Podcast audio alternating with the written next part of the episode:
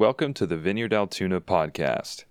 If you have any questions or just want more information, you can visit our website at vineyardaltoona.org or any of our social media platforms at Vineyard Altoona. And now, here's Derek with the message. Some of you guys know I've been leaning into habits. I've been leaning into sort of developing habits because one of the things that I've learned is that if you develop habits, they actually make a long term impact in your life, right? Have you guys ever found this? That, habits make a long term impact. If you can develop a good habit to help you become the kind of person that you desire to be, you can, you can make an exponential impact in your life. Well, if you know me, one of the things that you know is the way that I learn something new is by buying books. Have you been in my office? Jeff was like, This, this makes you, you, you look like you're sort of educated because there's a wall of books. So I, I bought books on how to develop habits, and I came across this book uh, by a man named Charles Duhigg called The Power of Habit. And Charles Duhigg in his, his book talks about what he calls keystone habits. Keystone habits are these habits where making one habitual step actually makes a lot of impact because it actually creates impact across multiple spheres of your life. So, this keystone habits. Let me give you an example of a keystone habit that I have been trying to implement in my life. If you get up in the morning and you exercise first thing in the morning, it's a keystone habit. Here's why it's good for your health, right? Exercise, good for your health. But it also does other things. If you exercise first thing in the morning, when you leave the gym, it's kind of hard to run through the Dunkin' Donuts parking lot, right? Because you feel like, I mean, I'll spoil the thing I just did, right? So you actually will eat better over the course of a day. Uh, if you've ever done it, you feel better. I mean, I can't tell you how amazing I feel every morning at 7:30 when I get off the treadmill. It feels great, right? So you feel good the rest of the day. Uh, it, it, makes you uh, be more confident, which has impact to your relationships. It has impact to your career right? If you show up to work more confident, you're a different person. So it's, it's kind of a keystone habit. So exercise in the morning is a keystone habit. What if there was a similar thing for your faith in Jesus? What if there were keystone beliefs? What if there were things that you could believe that if you could understand them better would make a huge impact in your faith? I believe there are things. I'm going to call them keystone understandings. Uh, there are these sorts of things that if you understand them, it makes a wide impact in your faith. One of the things that has done that for me is understanding this word, the kingdom of God, this phrase. When I began to understand the kingdom of God, it was a keystone understanding. It made a wide impact on how much I understood following Jesus. And I would say for you, that probably would be true. So, we're going to begin a series today that I'm calling Breakthrough it's on the kingdom of God. The, the title I've borrowed uh, from a uh, vineyard pastor in South Africa. He wrote a book by the same name called Breakthrough. Um, in case you're wondering, it's Derek Morphew. If you want to buy the book, you can buy it. It's called Breakthrough. Um, but w- one of the things I've said, if you've been part of our midpoint, one of the things I've said over the life of our church is there are these things, these words that we use in the Christian church that often ought to be defined every now and again. Have you heard that? Like uh, this, this past week uh, or two weeks ago uh, at midpoint, I said discipleship is one of those words. You know, we just all use the word and we say, well, well we're just making disciples and we're just growing as disciples and we're, we're doing discipleship. And if you dig down across the scope of the church, do you find that I mean something different than other people mean when I say making disciples, right? There's another one gospel. Have you ever thought about this word gospel? We just throw it around, right? Preach the gospel, share the gospel. It's all about the gospel, gospel, gospel, gospel, right? But nobody ever stops to define it. And what we find, the fruit as you work it out, is actually widely different. And you start going, well, wait a minute, what's the problem? Well, the problem is, is we never defined the word, and so we just use it. The kingdom of God is one of these things. I would bet if we pull the room, we're not going to do this. Keep your hands down. Don't show your, your, you know, don't, don't embarrass yourself. But I would bet we have a wide array of belief when we say kingdom of God. When I say the kingdom of God, some of you maybe think I mean heaven. Like the kingdom of God is the same as heaven. Uh, maybe if I say the kingdom of God, some of you think, well, it's the nation of Israel and the, the land that it sits on. That's heaven, or uh, that's the kingdom of God. Or maybe, maybe for some of us, we believe it's the church, that the kingdom of God and the church are the same thing. Or, or for some of us, it's the kingdom of God is just believers. And I imagine if I, if I say that, a bunch of you probably have gone, yeah, that's what I think. We have this wide array, and while there are some touch points there, while there are some places where these things come together, when Jesus uses the word kingdom of God, when he uses the phrase kingdom of God, he doesn't mean any of these things. He doesn't mean any of these things. The reason we don't understand what he's talking about is because we haven't understood what the word kingdom means. The Greek word underneath kingdom is basileia. It's a fun, people have started to use this for names of churches, basileia, if you've ever heard the word. This is the Greek word that gets translated as kingdom, and we think of kingdom as this like physical boundaries, right? You, you can go, you can draw it on a map. You say, this is the kingdom. It's like Pennsylvania, it's the kingdom of Pennsylvania. And I know that it fits on the map, and this is the, the place that it occupies. But when the Bible uses it, it's not using those terms at all. In fact, when the Bible uses the word kingdom, it's referring to the right of a king to rule. It's the right of, an, uh, of a king to exercise authority. So, for example, if you are the next in line for the kingdom, and when it's your turn and you come up, they confer on you the kingdom. You have the authority to rule. And your kingdom only extends as far as your rule extends. And so, boundaries, if you think about like old, old maps, if you flip to the back of your Bible, you have these maps, and a lot of times the maps don't have defined geography, right? They, there's not like a hard black line, they just sort of fade. Have you seen those? Some of you are like, I don't know that there's maps in my Bible. It's in the back, usually these nice colorful maps. You should use them. But they have like, they, they, they sort of fade. There's not defined boundaries. And the reason is because the boundary or the limit of a kingdom is as far as the king's rule extends. So it's not really a defined geography. So when the Bible refers to the kingdom of God, what it's saying is the right of God to rule and reign in any given situation the right and rule, uh, of God to ru- uh, rule and authority in any situation. And the spread of the kingdom of God is dependent upon how far God's right to rule and reign exists.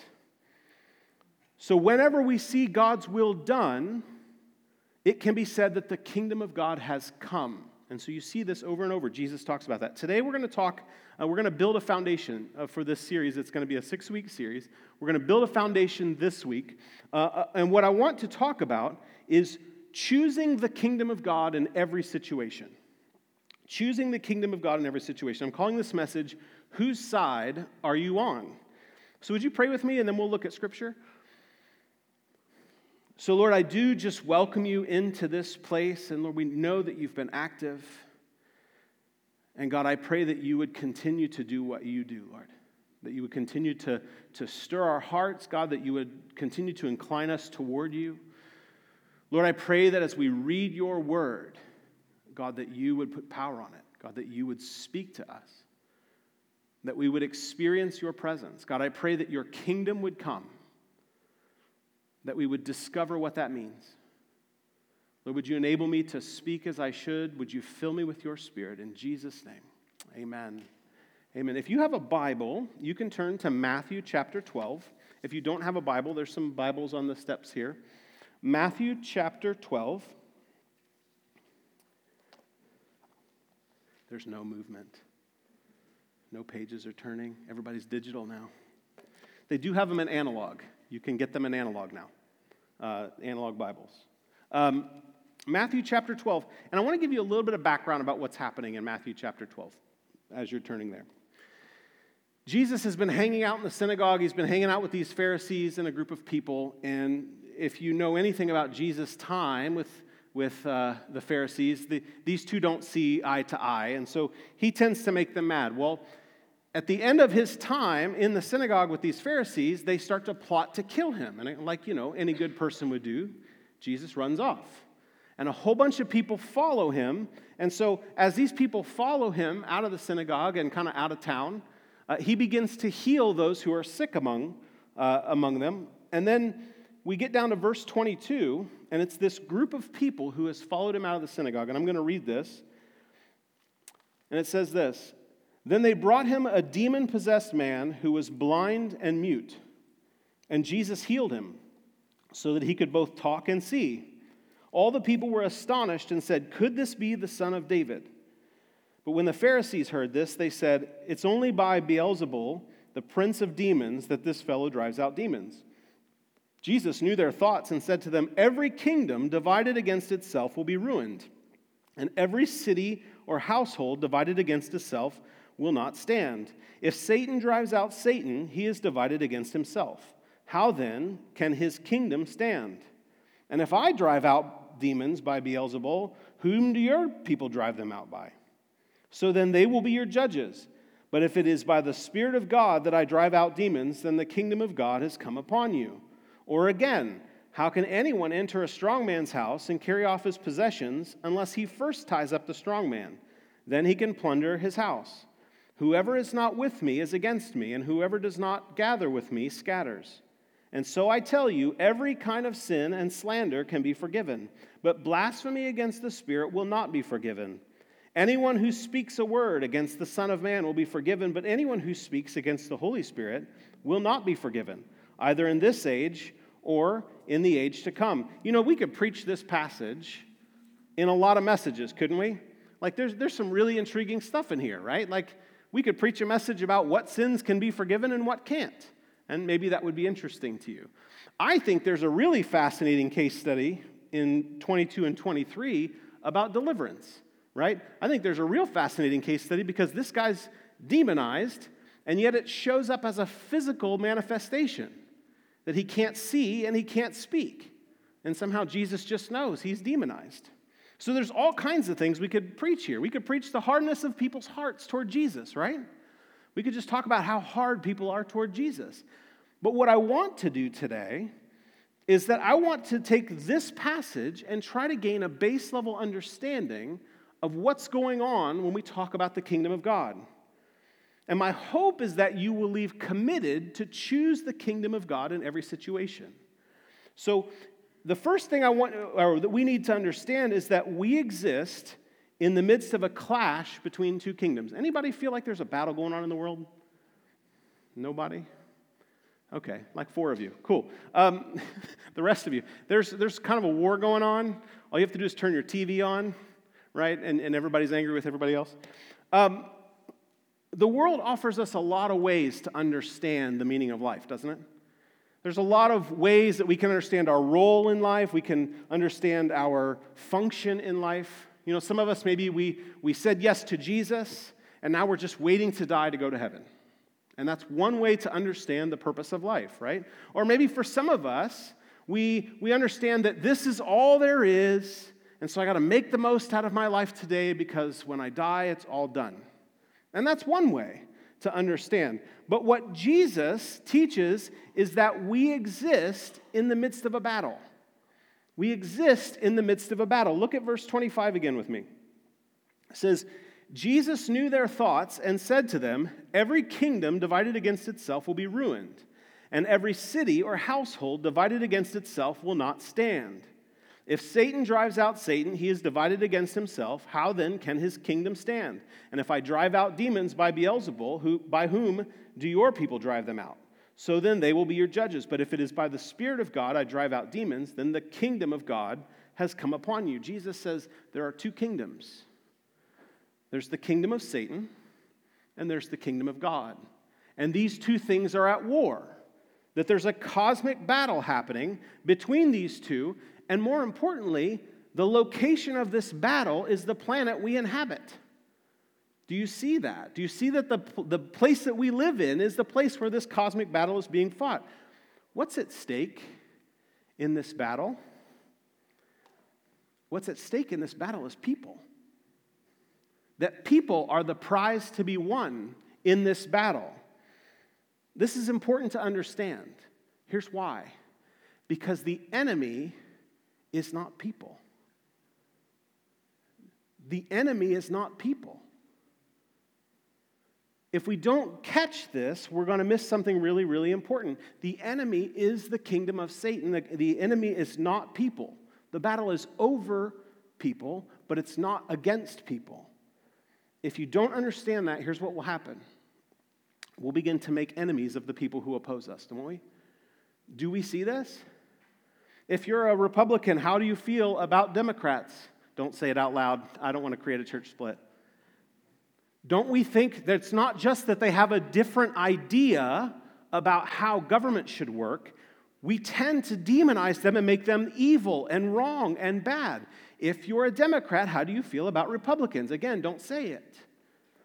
But don't we tend to believe they don't just have a different way to govern, but they're bad, they're wrong, they're evil?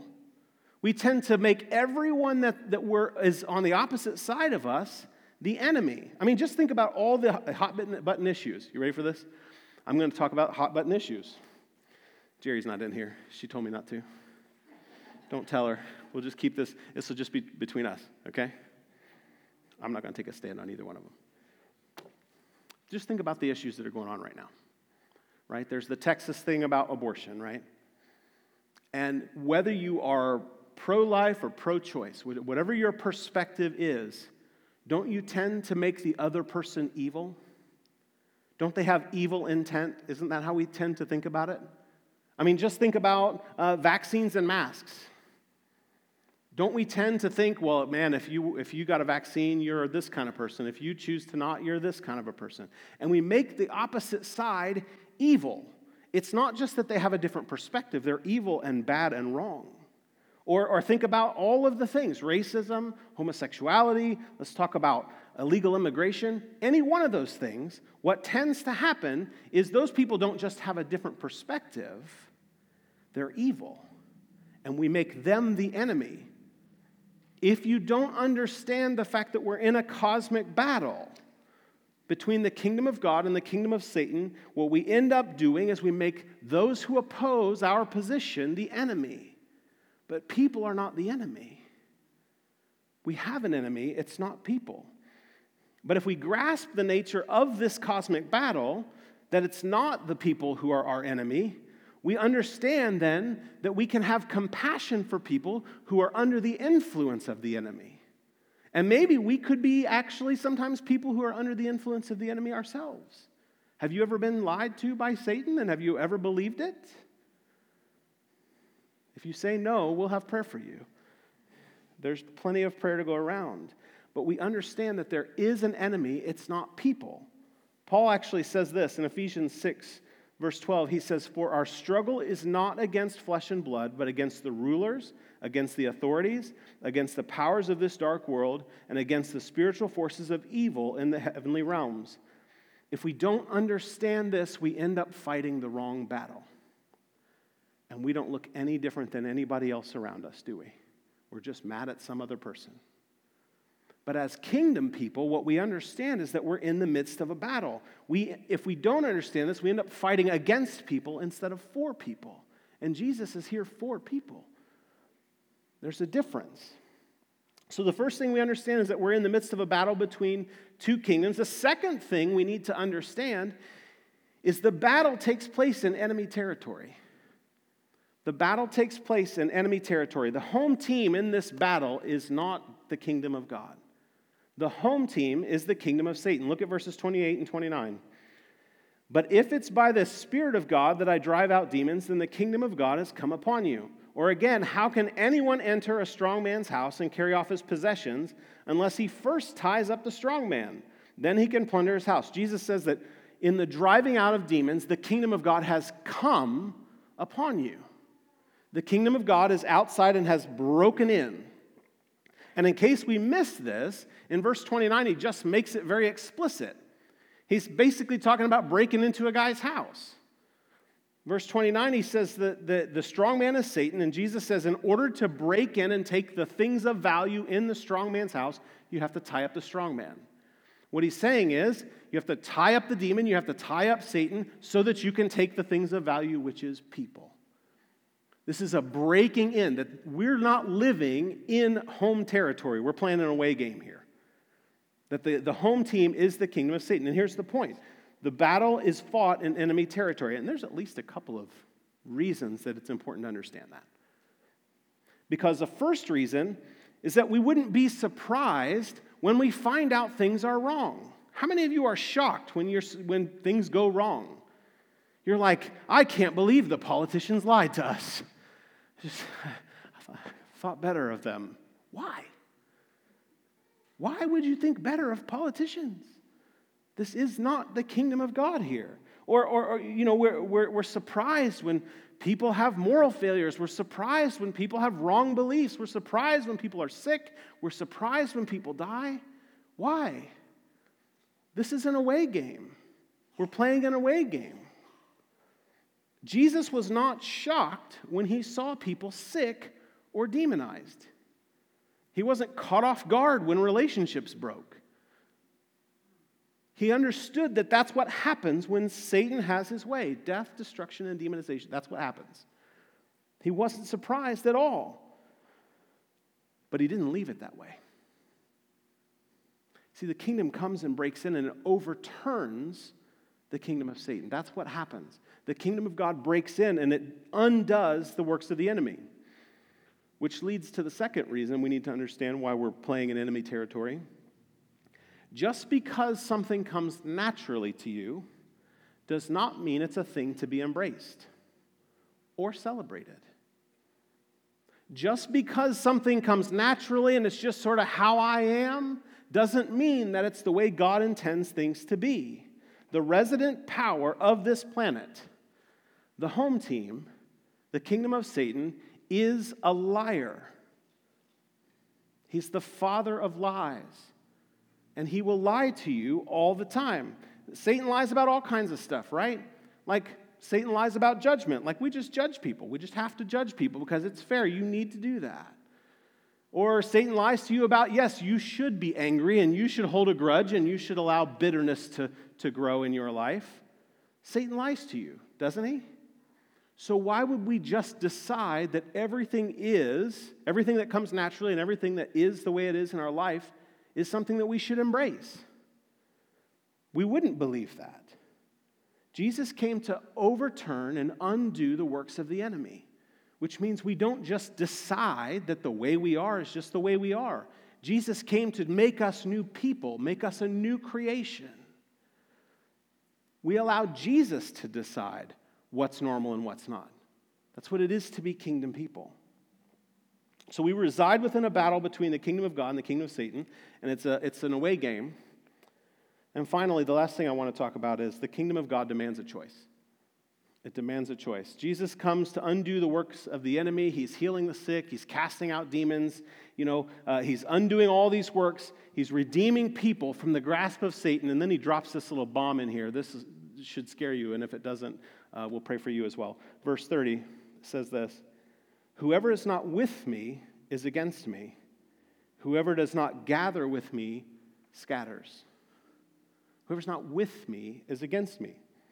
The way it's phrased in the original Greek doesn't really come through here. The way it's, it's not just like Jesus says, Well, I want you to be with me, like I need more cheerleaders. Yay, Jesus, you just keep doing what you're doing. You're doing a great job. You know, we're really proud of you. You know, we just make a mental agreement.